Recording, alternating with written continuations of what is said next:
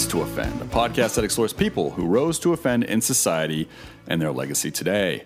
I'm your host, Petter Speich, and this week we begin the story of James Randi, aka the Amazing Randi a magician, or as he preferred to be called, a conjurer, who broke many of Harry Houdini's escaped act records, toured with music legend Alice Cooper, and in his later days famously exposed the work of many so called faith healers, spirit channelers, and con men who used magic as a means of being supernatural to prey on innocent people. One of the leading skeptics of a generation and using his talents of visual deception to teach instead of manipulate and being coined to the world as an honest liar.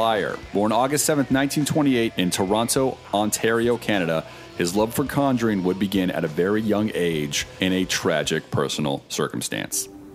Some people cannot believe that a magician can fool them in such a way that they can't figure it out. But magicians can and magicians do. Swindlers do, con men do all the time. They're not magicians. They're fakes. They're lying to us. They're deceiving us. It's okay to fool people as long as you're doing that to teach them a lesson which will better their knowledge of how the real world works. No matter how smart or well educated you are, you can be deceived. And with me, as always, Brandon Guchan and Jocelyn Sharp. So, James Randi was born Randall Zwing on August 7th, 1928, in Toronto, Ontario, Canada. Um, he was the oldest of three children. His father was a hardworking man, but very distant, according to Randi. He stated he only remembers having two conversations with him, but he did have a close relationship to his paternal grandfather. You see, I had a very good teacher. My paternal grandfather, who long ago left us for what he believed would be a far greater adventure, was very important to me as I grew up. He cared a lot. He looked on lying as a grave infraction of proper social behavior, though I will tell you that on one occasion, and only one, I deliberately lied to him. I visited him as he was in his last hours, and he asked me if I thought that he was going to meet my grandmother, who had died a few years earlier. I told him that yes, he probably would, though I had no such delusion at all. He just smiled. Whether or not he believed me, I'll never know, but I did this to possibly bring him a bit of comfort in his last moments.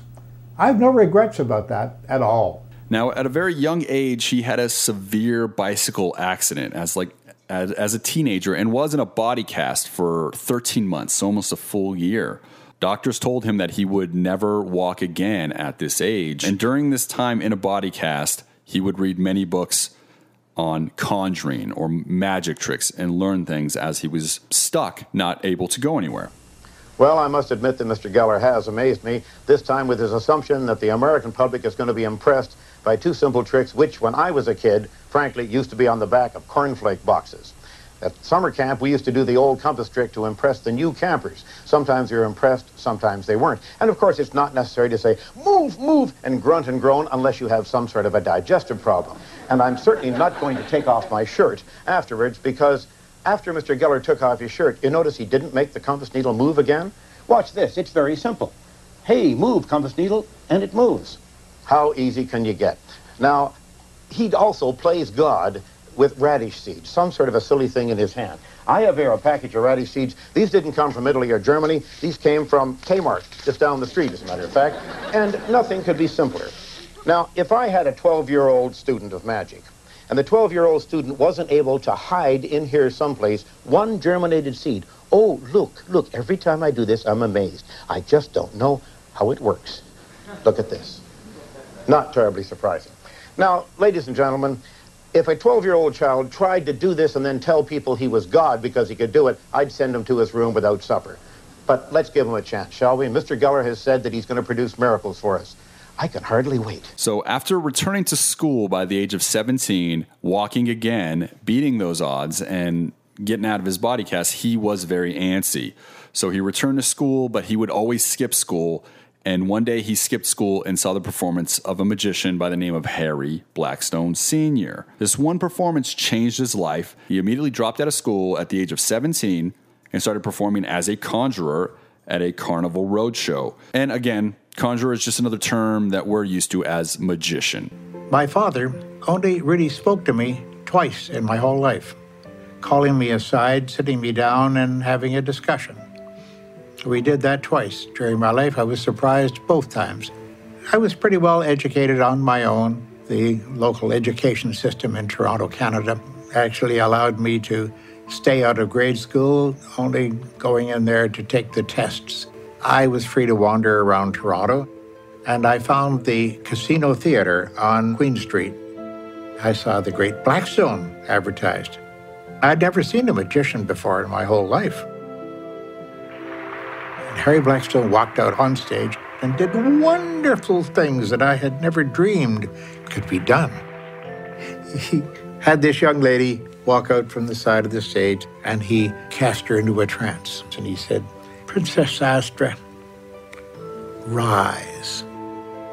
She floated up into the air.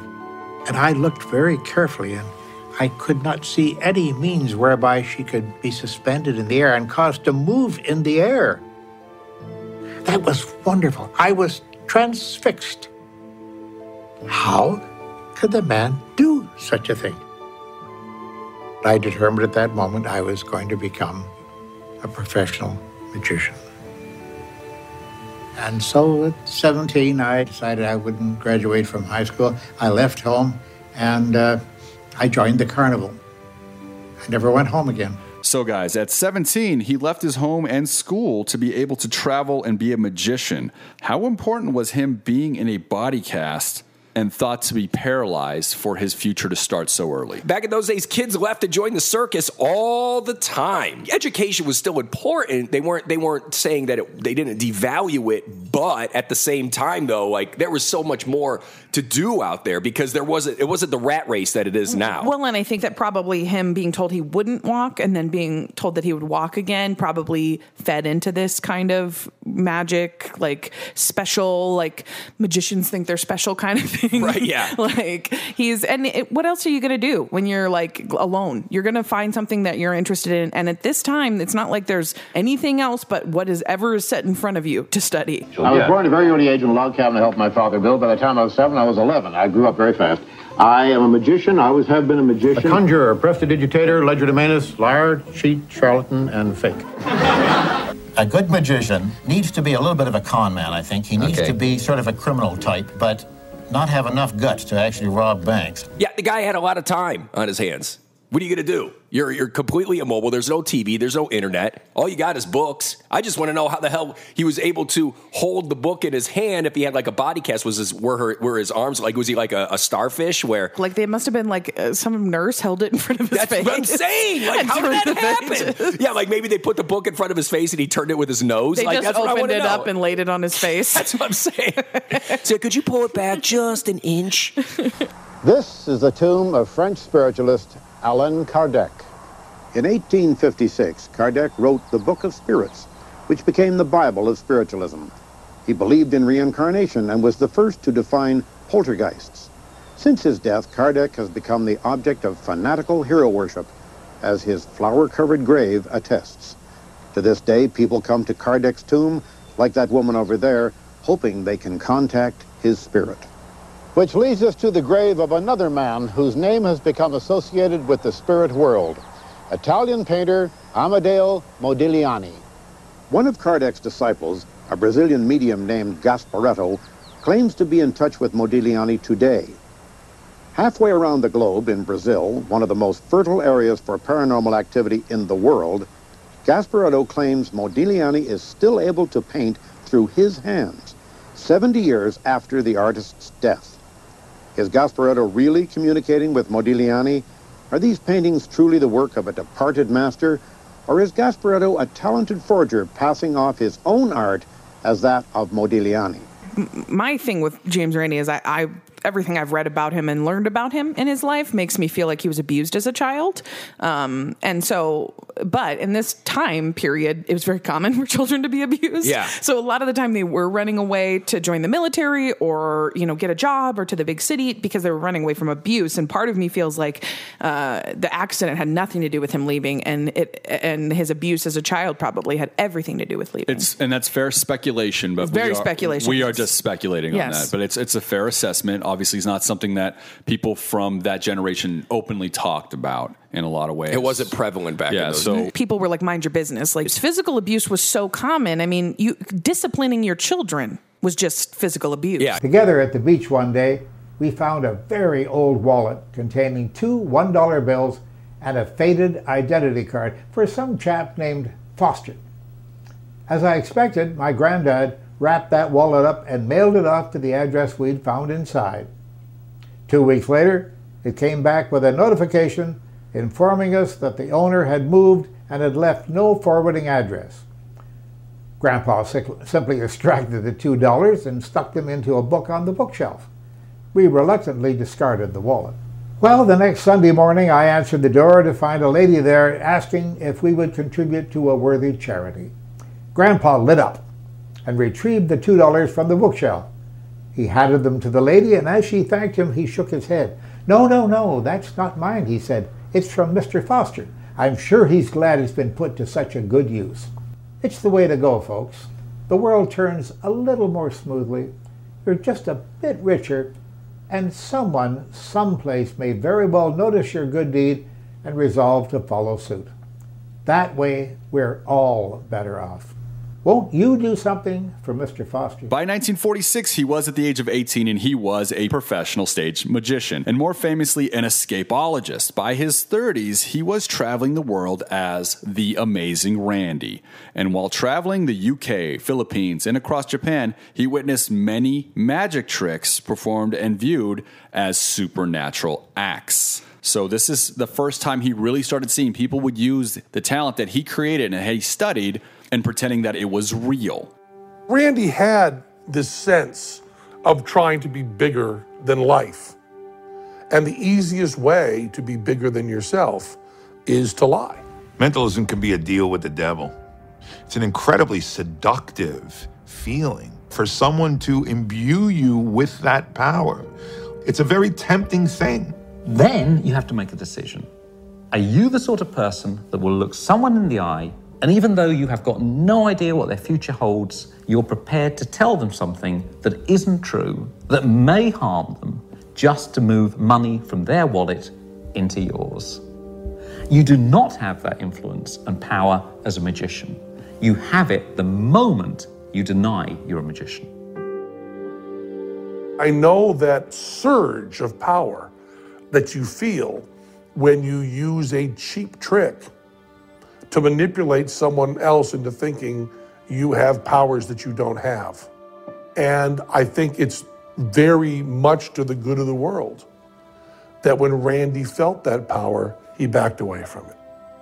And out of that feeling of that power uh, uh, came a rage. So, as a magician, you are aware that you are tricking and deceiving an audience. When someone is using your tricks and selling it as truth, is there a duty to expose them or does that hurt you professionally? Now, keep in mind, Harry Houdini was very vocal about exposing this exact thing.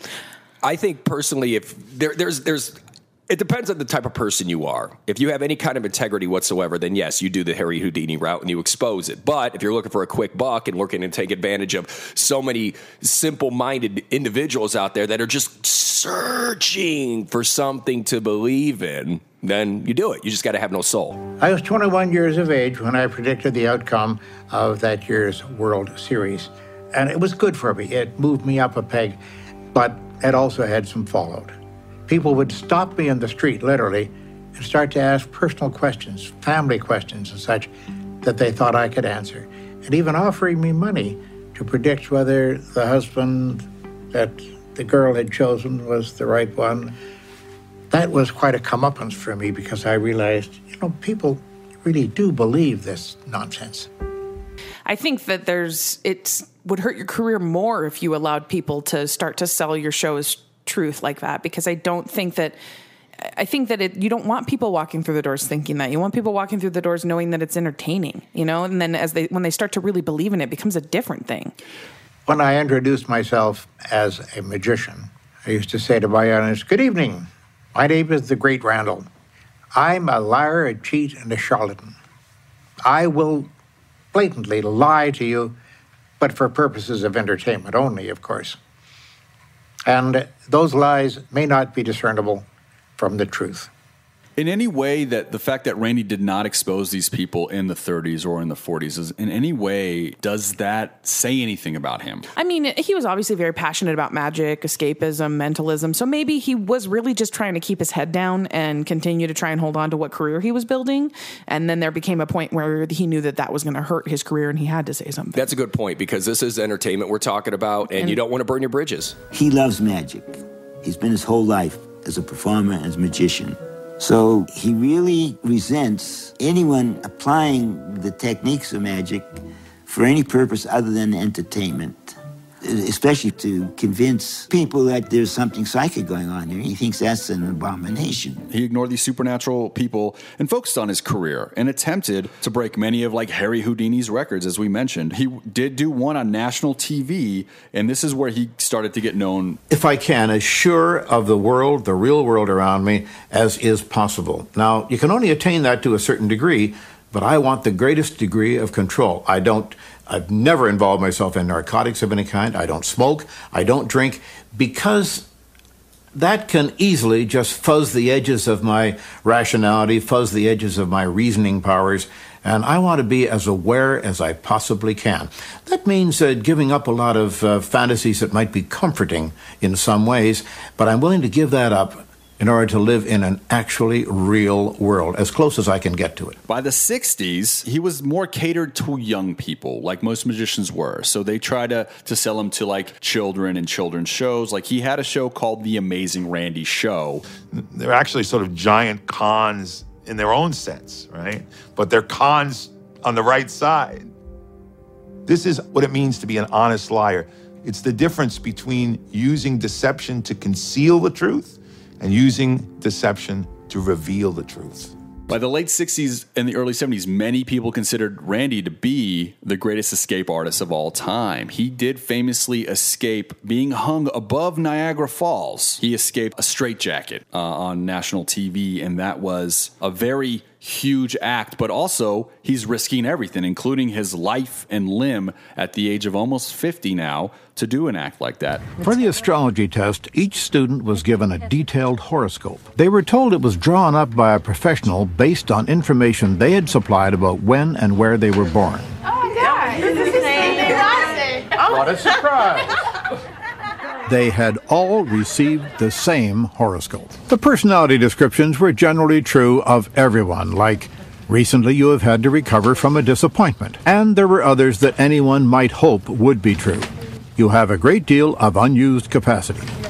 People like to believe certain things are true. and they like to fall for very specific, absolutely enormously accurate horoscopes, right? Right. Of course they are. Risking everything, including your life, and being hung over Niagara Falls and performing an escape act mentally. Why do you feel he needed to perform that at over 40 years old? Oh, dude, it's all about going bigger and badder than anybody else. You want to be the best. You want to be the best. And then on top of that, with him, with him not tricking the meek into going, hey, yeah, sure, I, I know, I know God, and that's why I can make this shit float. Instead of doing it like that, he's like, look, I'm going to go out there, I'm going to perform an old trick that you've seen a thousand times before, but the, the, the factor that death could happen. And of course, that's whenever, whenever there's danger, someone's going to watch. Well, the thought naturally occurred to me that I could base a good deal of my life on Harry Houdini and his adventures, perhaps do some of the things that he had done, and perhaps even improve on them. I wanted to break his records. I wanted to stay in a sealed metal coffin longer than he did, get out of a straitjacket faster than he did out of chains, out of leg irons and handcuffs. I said, if the man could make it, I could break it. But it's when some of the things like hanging over Niagara Falls in a straitjacket at, at 20 below zero, that gets your attention. This is show business. the showmanship. That's one respect in which I based a good deal of my efforts on what Houdini had done. He had done it by trial and error, and I benefited from his example. Well, part of these death-defying acts that the the people that love Houdini and magic and all of these things, that the thing is, the more death-defying, the more honorable. Mm-hmm. So, I mean, he's pushing the envelope because it really solidifies his legitimacy as an artist, almost, you know. And I think that he probably is chasing after. We all do this. All all people who who have creative endeavors do this, where you chase after the accolades or the uh, career status of your heroes. That is what you're working towards and unfortunately, we're human, so we don't have that perspective. So we never feel like we get there. So we're constantly pushing ourselves until we're pushing past our heroes. And even then, that's not good enough. What you've presented me today is evidence that this can be misused or abused, but you have not convinced me that there is nothing to this. Oh, no, no, I didn't intend to do that. Okay, and, and I feel that your exercise today was kind of cynical and one sided, and somehow it is wise to be um, unbelieving in this. Well, I can't prove it doesn't work. And, I can never prove it doesn't work. And I've work. seen it a lot of times where intellectuals have, had, have wanted to disprove mystical things because since it didn't fit into their framework of beliefs, That's they, true. they wouldn't allow it. But I can't prove to you that Santa Claus doesn't exist. I really can't. I can't disprove anything. I can't prove a negative. But I can show you that it's not very likely to be true. That's the best I can do. And on top of that, too, it is the 60s. Again, there was only three television, three or four television stations. So everybody watched the same stuff. The second every the second the world saw that happen, he became an international phenomenon. And it was. And so the risk versus the return was actually level on a lot of a lot of people's eyes for someone like him. This actually was invented more than half a century ago by the late great Harry Houdini. I was asked to do a show honoring Harry Houdini. I'm going to immerse myself inside the can. My body will displace some of the water. The water will be filled right to the very top, and the lid will be locked on. And uh, I was going to do the milk can. Now, this is rehearsal, maybe 20 minutes before airtime.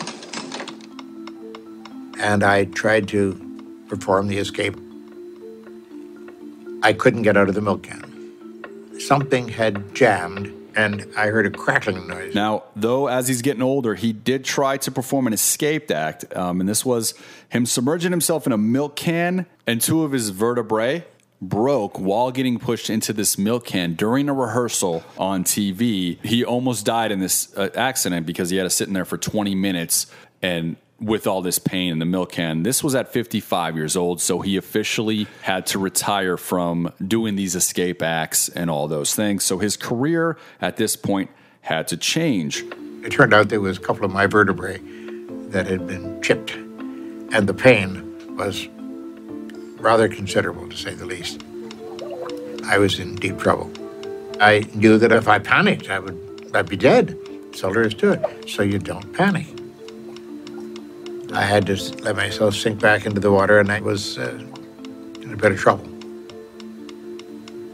Finally, I heard the noises that they were doing the padlocks, and I roared up out of the water, and there I was. I had been saved. It was a close call. Ladies and gentlemen, please welcome the amazing Randi. I came back from the hospital, and I was introduced down near the end of the show on a stretcher. I have just returned from the hospital, and they tell me that I have a double compression fracture of the vertebrae, and it's not something I recommend you undertake as a hobby. It, it wasn't a great blow to me. And I was at the point where I thought that maybe it was time to get out of this business. His career had to change. He could not do these acts anymore. He wasn't healthy or young enough. So he wanted to focus on all the faith healers that were coming out of time the psychics, the telepathy, and others who were using magic tricks that he has perfected for the last 30 to 40 years as a form to manipulate people. And Randi, you've been going around the country somewhat as Houdini used to in the past, trying to debunk those who say that it's psychic power. You say it's magic. Well, Barbara, you see, in what you said just now, there's something rather revealing to me because you say that he's been tested by the scientists at the Stanford Research Institute. First of all, Stanford Research Institute is not connected in any way with Stanford University, though it happens to be on the grounds. It takes its name from its, its locality. And the Stanford Research Institute, as an institute, did not test Uri Geller. Two scientists there whose specialty is lasers, nothing to do with psychology, nothing to do with conjuring, certainly, whose specialty is lasers, went through some private tests with Uri Geller under anything but test conditions. And since then, the psychology department down there, and I've read this in one of the psychological journals, has tested him, gave him a hundred envelopes that he was supposed to guess the contents of, and he failed each and every one of the hundred. Why do you feel, guys, that he decided this approach and became a professional skeptic and defrauder of other magicians after his career was over? I think this is something that probably ate him up for decades and decades. And then finally, when he couldn't perform magic anymore, when he couldn't make a living anymore, he's like, you know what? I'm already old.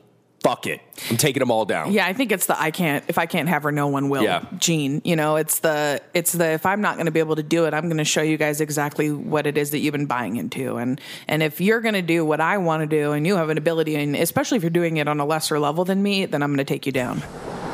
Hi, my name is Penn Jillette. This is my partner Teller. We're Penn and Teller. Randi is a great man. Randi is a wise man. Randi is a fair man. Randi is spending a lot of time having an open mind and investigating these nuts. He hears them out. He tests them. We are wise guys. We are snotty, condescending, self-righteous, and holier than thou. We have the luxury of not having to be fair. We know that you know that all this new age stuff is bunk. It was bunk a hundred years ago. It's bunk now. But how can you make a buck off it? Here's a neat little trick that you can use to exploit these new age airheads. If you take the round hole of a key and press it hard against your finger or thumb for a little while, you'll get a pale bubble that looks for all the world like a burn blister. And here's the really cool part. After a minute or two, voila! It goes away. Instant healing. Who would fall for this? I think you might know one or two. How do you make a buck off it? You watch. And I also think, too, as a magician, you, you don't want to come out and expose all these other magicians because what happens if they start telling all your tricks? You know, I think there's there, there might have also been a, a fear in that. But now that he doesn't worry about having to do magic tricks anymore, he's like, what do I have to lose? This is something that's been bothering me for way too long. Let's take care of it right now. But uh, in fairness, as a magician that sold himself as a magician or a conjurer or something as an act, he never ever attacked those people. It was only the people that, said it was real. That's what I'm getting so at. that that that there's a separation, right? Yeah, absolutely. Yeah, he never he never built himself as a follower of Christ or whatever kind of or whatever kind of entity he was trying to associate himself with to make sure that he could be involved in that brainwashing of the masses. So why do people persist in uh, ascribing to these systems? That's the big question, of course. And psychologically, that is the most interesting question. I think that people are trying to get some control over their lives. By knowing more about themselves, of course, they get control over their lives. But that's what we're doing, all of us, each and every day of our lives. Whether it's financial, whether it's emotional, whether it's a love interest, whether it's health, we're trying to get control of our lives. We're looking for power. And astrology offers you apparently a very old and a very easy formula whereby you can do that sort of thing. Well, and it's I think that when you when you have to retire as a creative artist due to a tragic accident or something like that that just prevents you from doing what you love, I think that that you know psychological impotency is very powerful and you know any kind of impotency is powerful to both men and women i mean it's not just and so doing that to your eh, being in that place i think probably pushed him over the edge with that anger towards those people because he not only could not do the thing he loved anymore but people were out there in the world bastardizing the thing that he loved And with the physical stimulation that he found so much on stage, now he was going to make it mental. But there are those who use magic tricks for more than entertainment. They convince people that what they do is real, that they have special powers. Magical thinking, you know, is a slippery slope. Sometimes it's harmless enough, but other times it's quite dangerous. Uh, Personally, I'm opposed to that kind of fakery, so I have no reservations at all about exposing these people and their illusions for what they really are. And by 1972, guys, because of like there was the hippie movement, there's a war going on, there's a lot of drugs being taken in the late 60s, early 70s, spirituality, and there's a new age movement going on. And a lot of that stuff was coming very popular by like 1972. A test of any specific claim is going to depend entirely upon that claim. If you say you can speak to dead people, I've got a whole load of questions I would like to ask certain dead people, answers to which I already have. And the dead people, since they're dead, I don't believe they've got the answers any longer. But if you want to call them up and ask them the questions and come up with the right answer, hey, you could win the million dollars. Many people say they can read minds, they can predict the future, They can interpret dreams and such. Well, it all depends on the specific claim they make. All they have to do is say what they can do, under what circumstances, with what accuracy. And some people have taken literally years. One fellow, a PhD in California, took four and a half years to answer those three questions. And finally, when we got ready to enter into tests with him of remote viewing, as he called it, and he actually gave courses in this at the university in California, uh, he suddenly changed his email address and his telephone number. We haven't been able to reach him since. Isn't that strange? I guess he doesn't need the million dollars. So, 1972, uh, James Randi, the amazing Randi, would end up going on Johnny Carson, and he would debunk many of the fake psychics and popular New Age and spiritual healers on the Johnny Carson show. And as Brandon was mentioning earlier, Johnny Carson everybody watched in 1972. It wasn't just like a, a small audience. This Oh, was Johnny Carson was a god. Yes, it was huge. James Randi is the author of The Faith Healers, and he's best known as an investigator of psychic and miraculous claims. Would you welcome, please, the amazing Randi? The most famous superstar that he debunked and attacked was a, a man by the name of Uri Geller. Now, he was a self proclaimed psychic and could do things with his mind telepathy he can bend spoons he can he can figure out pictures and and Randi knew all these tricks that he was using And by the way, when you're saying bend spoons, it's not like bend spoons with two hands. Anyone could do that. He would do this. What he would do is he would spoons with his mind. Yeah, yeah, Yeah. He would hold the spoon in his hand. It was. I mean, it was cool to see, but he would hold the bottom of the spoon in his hand. and He would do something with his thumb, and then all of a sudden it would start to bend. I mean, it looked cool. I mean, if I if it were the '60s, that would blow my goddamn mind. Yeah. Yes, you see, I feel it. It's yes, going. It's I getting loose. it, Yeah. And there's no force at all in my hands. Yes, look what's like happening. this, There's no force at all. Look, the whole, you see it's The becoming whole like thing's ready to fall off. It's, and touch it here where I'm stroking it. There is absolutely no. That is eerie. I have a wisdom tooth. If you can see, the metal is beginning to crack here. It's and- breaking. yeah, it's, see And what's, just look, it's, be, it's becoming, it's like Look, putty wax. You see? Look, and keep keep stroking look it this. here. Look, You see the crack? No, don't, don't. You see the crack is becoming bigger. Yep. I melt the metal down, so so. How? I want it to bend. I just say bend. Yeah, you melted it. You see? Now wait a minute. Wait a minute. Keep stroking your keys more. And people at home, want your watches to start working, or if there is a radio that is broken, want it to start working. Television broken, just want it, all those broken things.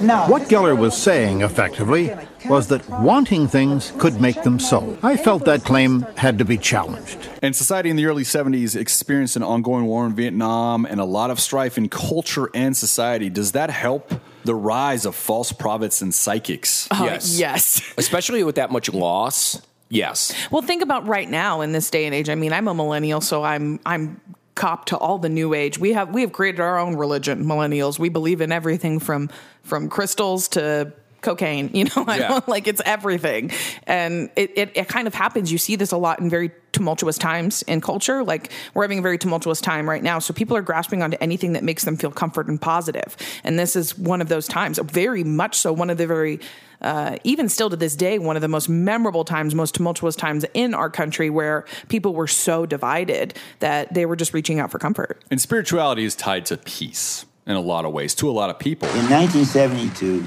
I got a call from Colonel Austin Kibler of the Defense Department, then acting head of ARPA, as it was called, Advanced Research Projects Agency. He says, Could you drop everything you're doing and go to Stanford Research Institute? There's a psychic down here. And if he can do what they claim he can do, we ought to be involved. Because the Russians have a big program now going using what they call cyber warfare. This film describes a five week investigation conducted at Stanford Research Institute with Uri Geller, a young Israeli. Here we present a case of a double blind experiment in which someone places an object into a can chosen at random from 10 aluminum cans. Geller's task now is to determine which of these 10 cans holds the steel ball bearing. He has made his choice.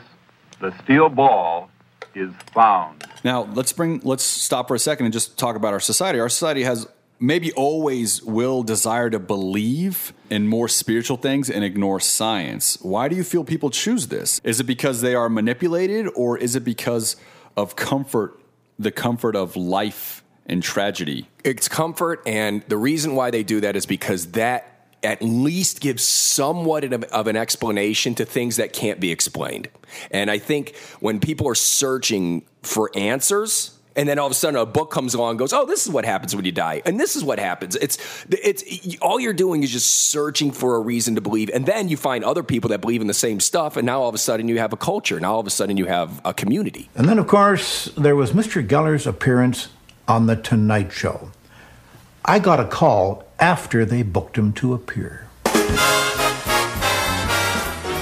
Would you welcome, please, Uri Geller? Johnny had been a magician himself and was skeptical. I was asked to help prevent any trickery. Nice to see you. Thanks. We uh, we This- have only met. This scares me. This, this scares you? Well, this is ju- we just got some things together here. And I told them to provide their own props and not to let Geller or his people anywhere near them. Also, one of our staff members uh, did some drawings which have been sealed in an envelope, uh, and I'd like you to take your own pace when you feel like you want to try anything. Right. Do you want to try that particular uh, experiment first? When I'll feel free. When okay? you? Hmm? Sure. We'll start eliminating the ones that do not have the water. All right, without touching them. He is really suspicious, you know. I'm having a hard time with you. Look, I, I don't mean to be, Uri. I really No, don't. Just, just keep looking. Okay, let me rest a little, all right? All right. You know, I'm surprised because before this program, your producer came and he read me at least 40 questions you're going to ask me. Well, I can ask you all kinds of questions if you'd like. If you'd like me to ask No, you have questions. I have to have time. And, uh, um,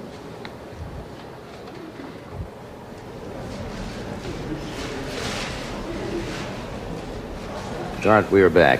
Your Uri was telling me you you you don't feel what strong tonight. I don't Is that? feel strong.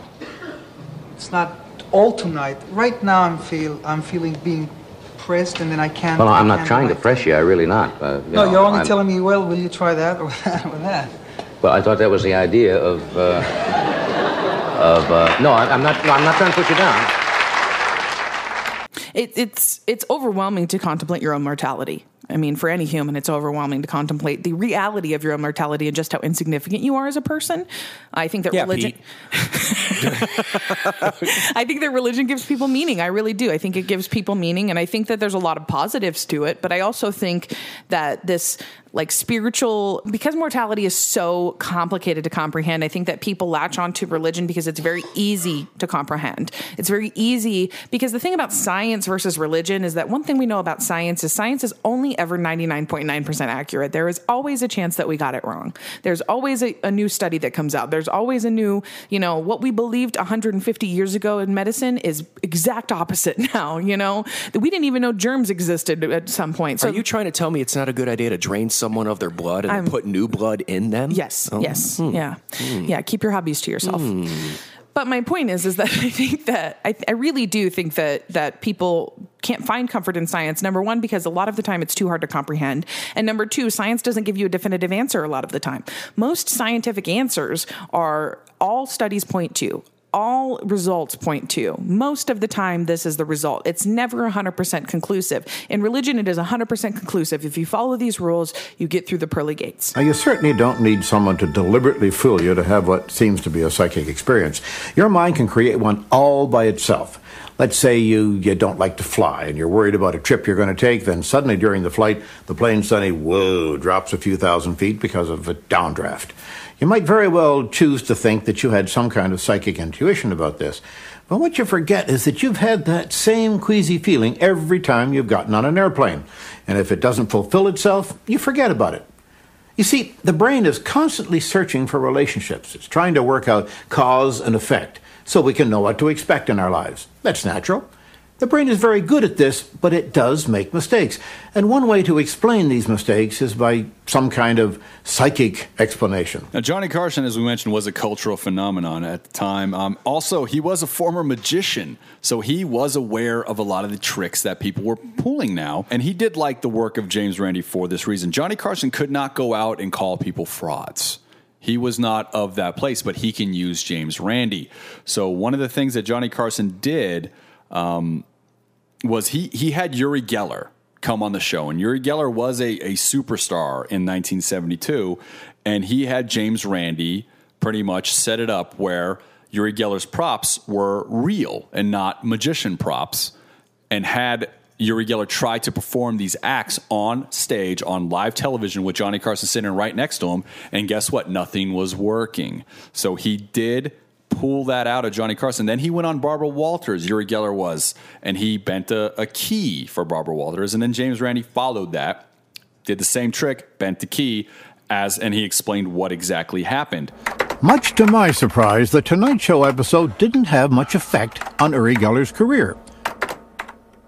Neither did the book that I wrote about him.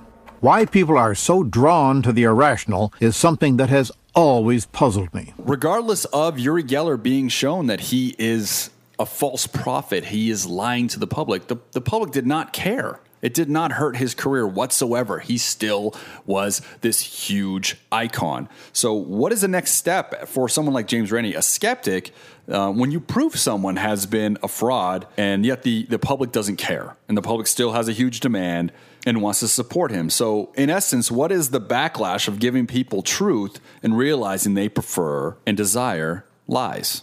I can imagine this only made him more passionate about exposing liars. this only enraged him more. I mean, this this is the kind of stuff that pushes people to the point of obsession.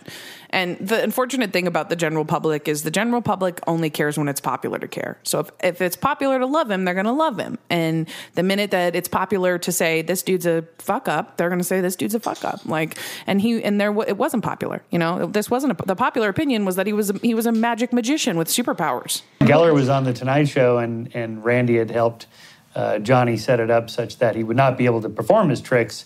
It sure looked like that was the end of Geller's career. Over, done, three strikes and you're out, gone. No, two days later he's on the Merv Griffin show. And all I'm saying is bend, bend, bend. Okay, look, can you see it? I mean, it's bent, you know. That is now a what very happens? bent key. It's a it's a, an energy that leaves my mind, nothing to do with my finger, penetrates the metal and alters the molecular structure. Now instead of bend, I say to the broken watches, work. One, two, three, work, work. Just a second. It's working. Oh my goodness, See? it's working. I'm sorry, it doesn't. Your mother's watch is working. Is that like a miracle? And let's break it down just real quick, just so Uri Geller was a tall, handsome man, soft smoking, easily digestible to easily the masses. digestible to the masses. James Randi was not. Was not. Total creep fest. A little bit. Oh, okay. Well, I mean, we could say. Right, okay. He, he- it- it- James Randi was, was I mean, that's not. the scientific term, Evan. First of all, I, I was born with this. When I was four years old, I was eating soup. And that's four years old. And suddenly the spoon started bending in my hands. But can I say that that is a huge factor Yes. of oh, why Yes. people Yes. chose Geller, even though he was a liar, over Randi? Look at Joel Osteen. Mm-hmm. Look at that guy. Look at those look at those teeth that he has. That huge dumb smile. I mean, it's like all that stuff is part of it. The big huge pinky ring, the $6,000 suits that guy wears. It is all about getting people to buy into what you're saying. It's an old it's it's an old saying where it's like the the clothes make the man. That's exactly it. That's exactly it. You dress the part, you dress the way you want people to see you. And unfortunately, by this time, how old was uh, James? He was like He was like almost 55, close to. yeah, Yeah. He's he's pushing, and on top of that too, fifty five back in those days, they looked a lot worse than they did back then. I mean, they looked old, you know. So so I mean, it, so so you have this guy talking talking about this young, good looking dude, probably make a couple of teenagers' hearts swoon, and then he comes in there and just shits on their parade. They're like, well, wait a minute, I was having fun believing in bent spoons. Now I'm just going to begin stroking this spoon, and you're going to see something mysterious happen. You know, a psychic who at one time was doing this sort of trick is no longer doing it because every 12-year-old magician has learned how to do it. And Miguel, not too tightly, very lightly, please, just very lightly. It used to be done a great deal, but now the magicians and the kids are doing it too. What it basically boils down to is like in that high school situation where the nerd's like, this jock gave me a wedgie, and everyone's like, okay. Yeah. like, right. They don't care. It's, Right. They're not interested in it. By 1982, James Randi he he would not let this Uri Geller thing go. Uri Geller's career for 10 years has been extremely popular. The guy's a millionaire at this point.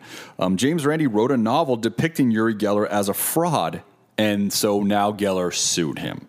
So Geller sues James Randi. However, Geller's suit was eventually dropped, and Geller had to pay all the legal fees for Randi because there was not a depiction of fraud in the book. Concentrate, believe, one, two, three, work! Now, be quiet, very gently, open your hands. If you have a second hand, look at it. Is it moving? If you don't have a second hand, very slowly and gently put it up to your ear and listen. Did it start ticking? Shh. Did it? Later on, check the house appliances. Do not stick them in the electricity if they're dangerous. But if anything with battery that was broken is working, I would very much like you to call and let us know. Now, if, you, if nothing happened to you, don't be disappointed because it doesn't happen to everyone and it doesn't happen all the time. And the last thing I want to say that I didn't do this. It wasn't my power that flew through the airways out from your television sets. No, I was a trigger. Even Randi can do this. You can do it. Everyone can do this. Because if you trigger some kind of a power within you, it will work. So I really want to know what happened. Please call us. Thank you very much. However, Randi was seen again as someone of a bad guy in the whole process of this, which is the strange thing. So he stepped away from the psychics, he stepped away from the people being possessed by other people for a moment, and he focuses himself on things that were happening in the mid 80s, and that is the evangelical faith healers, which was a big business at the time.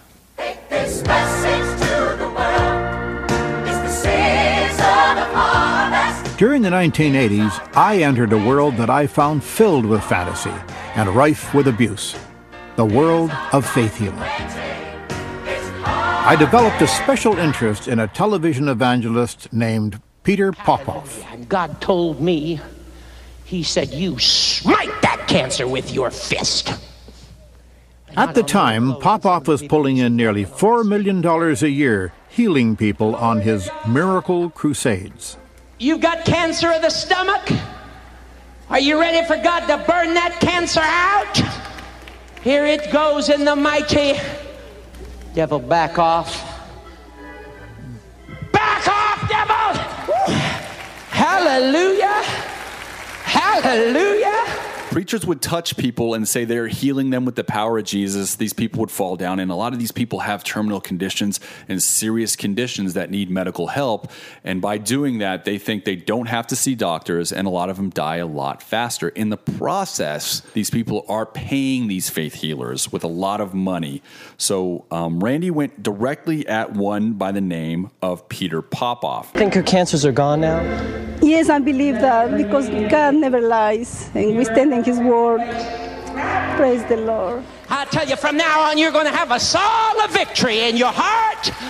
Amen. Peter Popoff and his wife would have thousands of people in a tent, will the power of Jesus to heal these people, and in the process make millions of dollars in donations. To his followers, Amen. Popoff seemed to have divine powers. Alice, is it Gould? Alice Gould?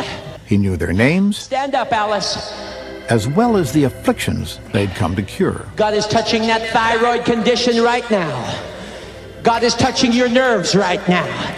God is touching your eyes. Just lift up your hands, get ready. Here it comes.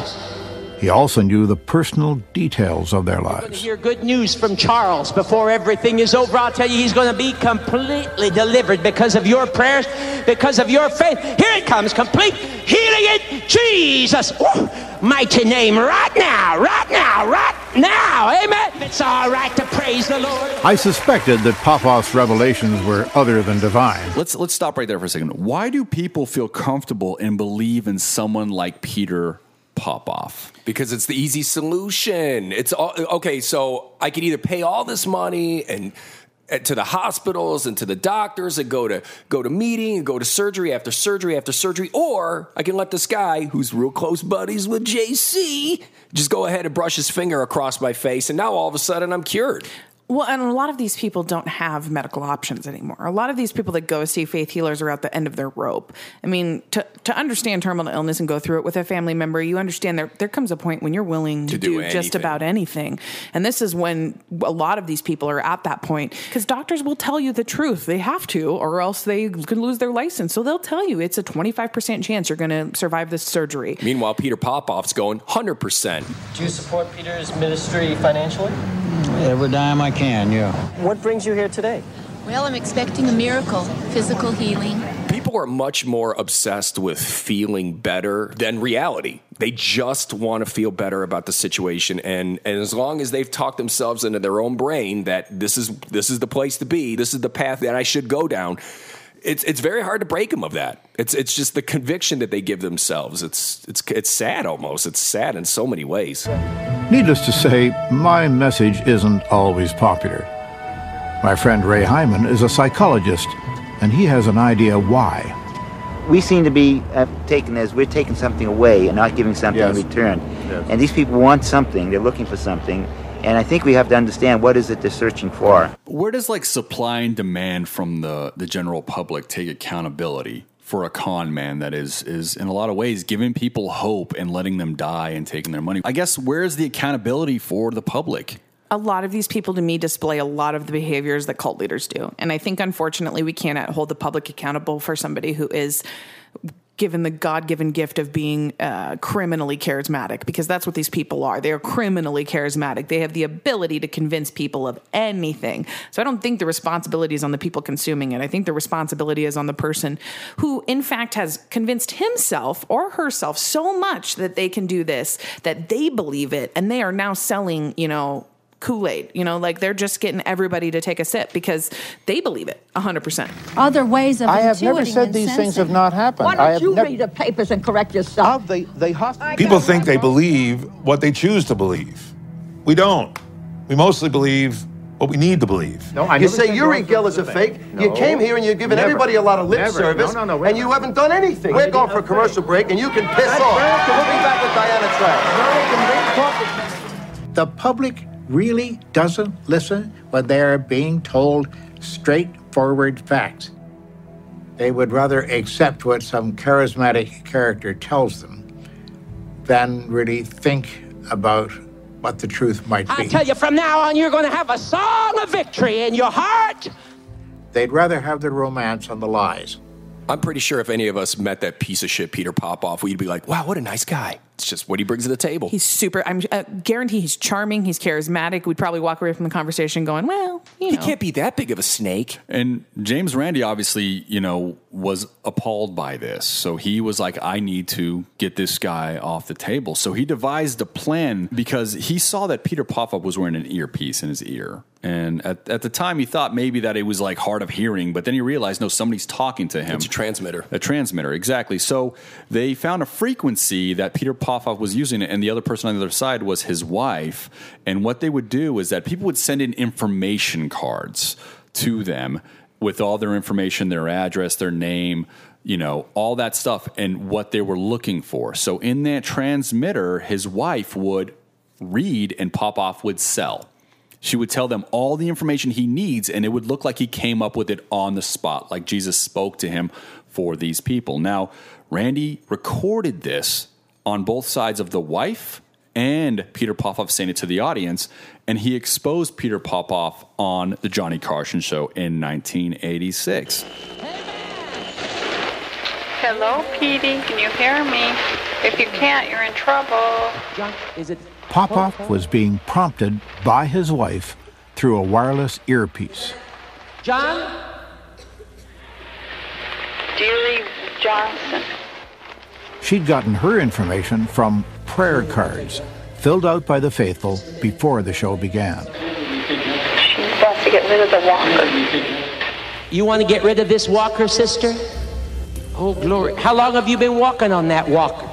About three years. Three years. She lives at 1627 10th Street. 1627 10th Street? Is that right? That's right. She has arthritis all over. Burning this arthritis right out of your body? Take a few steps just to make the devil mad. Hallelujah. That's it. Just move around a little bit. There she goes.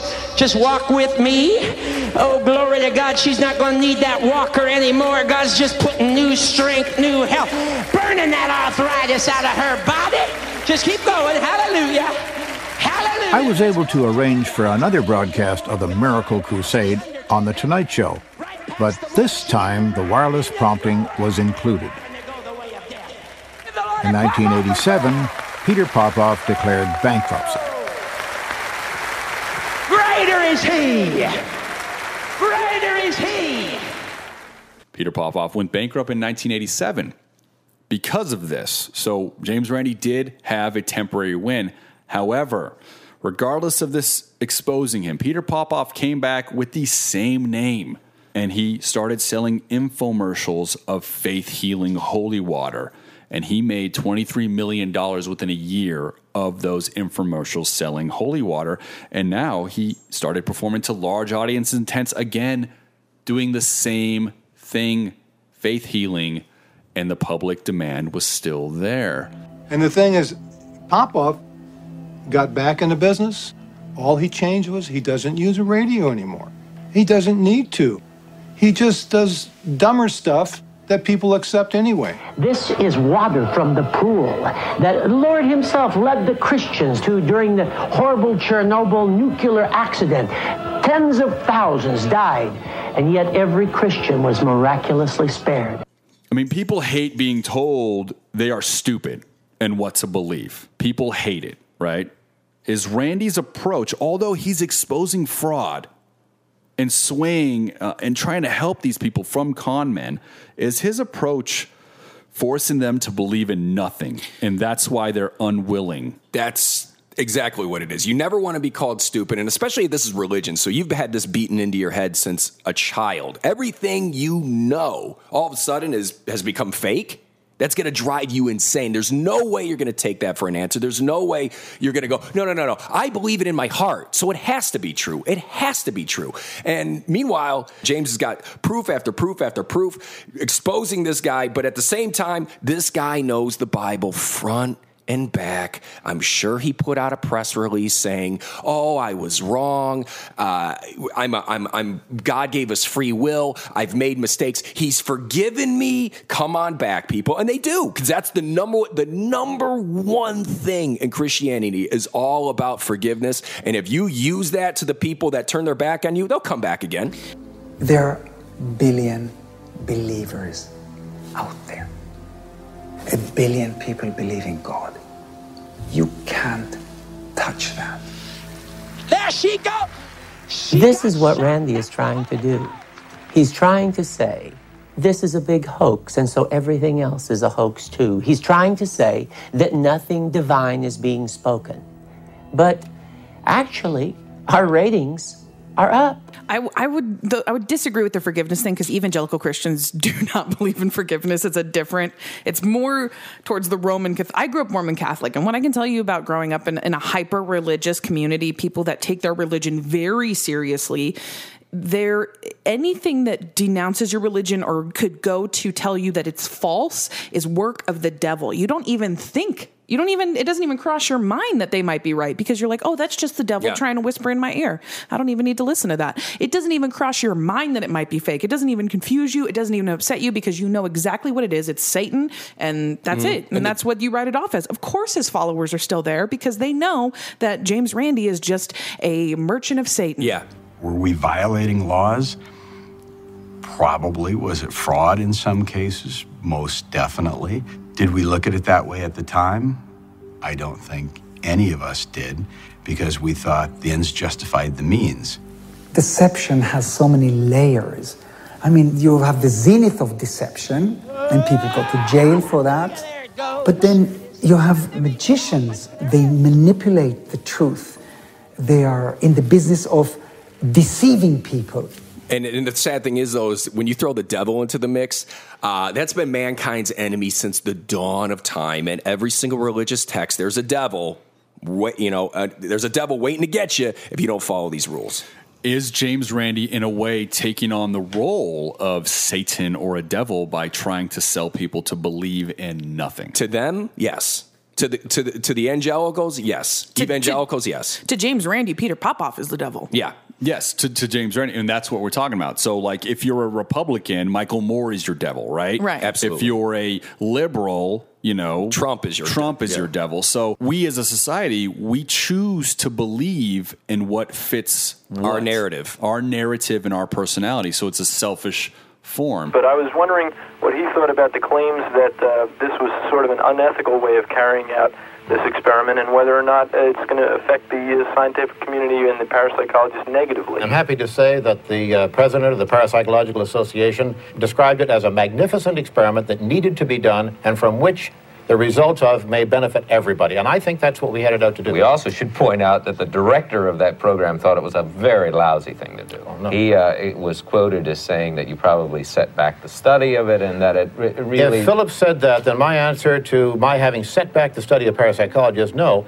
They tried to set it back. I brought it into the 20th century. Is this why James Randi doesn't seem to get anywhere? Because he's not taking into account that life has a selfish form. He sounds like the type of guy that's black and white. Mm-hmm. And if you he are, doesn't understand people. Exactly. He doesn't understand people. He just understands facts. And unfortunately, in order to get through to the people, there has to be a gray area to maneuver in. And but he's just like, no, but here's the facts. Here's the facts. Here's the facts. They need to find that one thing that they can relate to. And he's just not providing it to them because reality, they don't want to relate to reality. They want to relate to the fact that there's a guy in the sky and he's making good things happen. What what Peter Popoff has that James Randi doesn't have is the ability to he either has or has the ability to ex- expertly mimic empathy. And James Randi doesn't have empathy. He only has uh, like you said, it's black and white and it's facts. And when you you can there's a, there's a tone of voice, there's the way you present yourself, the way you speak about things. Peter Popoff's always going to seem more reasonable because he's going to be speaking with what seems like empathy. Mhm. He's going to be speaking from a place that seems like I understand what you're going through. I know that people have problems, and meanwhile, James Randi's over here like you're a liar, you're a piece of shit, you're a liar, and everyone's like, "What's wrong?" Yeah, but wait, this guy's he's nice just trying to me. help. This guy's Like, trying to nice. He's just he, he's just a nice guy. What do you? What's his problem? Why, why is he so mean? He has a mission out there in the world as the amazing Randi. But it's compassion.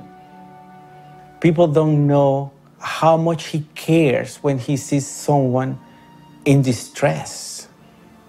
And it's not just on a social level, but also on a personal level. And James Randi is profiting off books. He wrote a book called Faith Healers. He wrote a book about Uri Geller. He's making money at exposing these people. So, in a lot of ways, his tr- racket of truth is a financial gain for him as well. Well, because Now- he was the first one to do it. There were probably people outside Yeah. of Randi that wanted this to happen for years. There were probably people that got kicked out of their families that have been waiting for James Randi to come along and, oh my God, finally there's somebody that made it to the mainstream that can expose these frauds. Well, think of the people that walked in that tent and didn't get healed. Yes. Think of the, the there's for every one person that 100% believes they've been healed, there's somebody whose mother died the next day. And And guess what? And those people that had their moms die the next day, they still won't believe in James Randi. They'll go, oh, it's God's plan. It's what they wanted. some of them, but I think some of them probably were the ones buying James Randi's book. Gramps was one who would wipe away bits of chewing gum on a park bench because someone may sit in it, he'd explain. Quite unnoticed, he'd pick up and replace a hat that had fallen from a clothing rack in a restaurant. A piece of wire protruding from a fence at the playground would be bent back out of the way by my granddad. I learned a lot from him, watching him as he performed this part of his life. Now, Grandpa wasn't a caretaker or a watchman of any kind. He worked as an electrician. He wasn't employed to pick up after people or to ensure their safety, but was nonetheless getting enormous satisfaction from his small contribution. Religion is a belief, skepticism is a belief. So we are really going into a realm belief of versus belief versus belief and trying to change beliefs, correct? And you can't change a belief for someone that's not willing to listen. And that's something that we don't, I'm not sure if James Randi quite grasps that at this stage in his, his career in 1986. So by 1988, he has a new approach that he wants to try. He wants to prove to the world that these people are frauds, but by tricking the world first. A lot of people hate my skepticism, and I think I understand why. The psychics offer wonder and endless possibilities in a world that often seems difficult and mundane. They promise health, wealth, wisdom, eternal life. But if you examine the record, it's not the psychics, but the hard nosed scientists who have actually delivered the things that improve human life. And to me, science describes a world far more interesting than any psychic fantasies. It's a good world. Not perfect, but it's ours. So we better learn to live with it the way it is.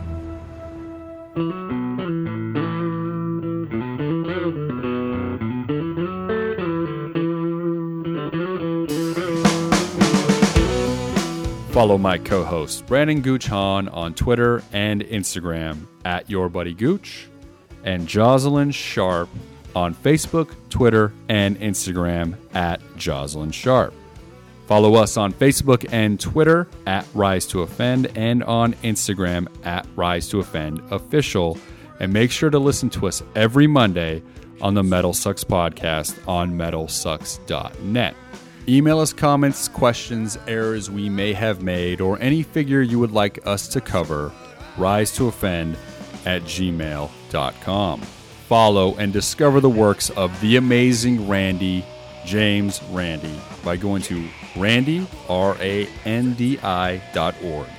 Watch the documentary on James Randi entitled An Honest Liar and search for the Nova episode Secrets of the Psychics. And also discover many of his lectures on YouTube simply by searching James Randi. Also, if you're interested in the other players in this story, find information on Uri Geller by going to urigeller.com and Peter Popoff at peterpopoff.org. Thank you all so much for the reviews on iTunes. These five star reviews are helping this show grow, is all we can ask from you guys. It truly means the world that you take the time to listen and review the show. For all the listeners out there, just want to give you a heads up. We are now on Spotify, and we want to thank you guys for all your support to get us to that platform. Until next week, repeat offenders, thank you so much. RTO Podcast, signing off.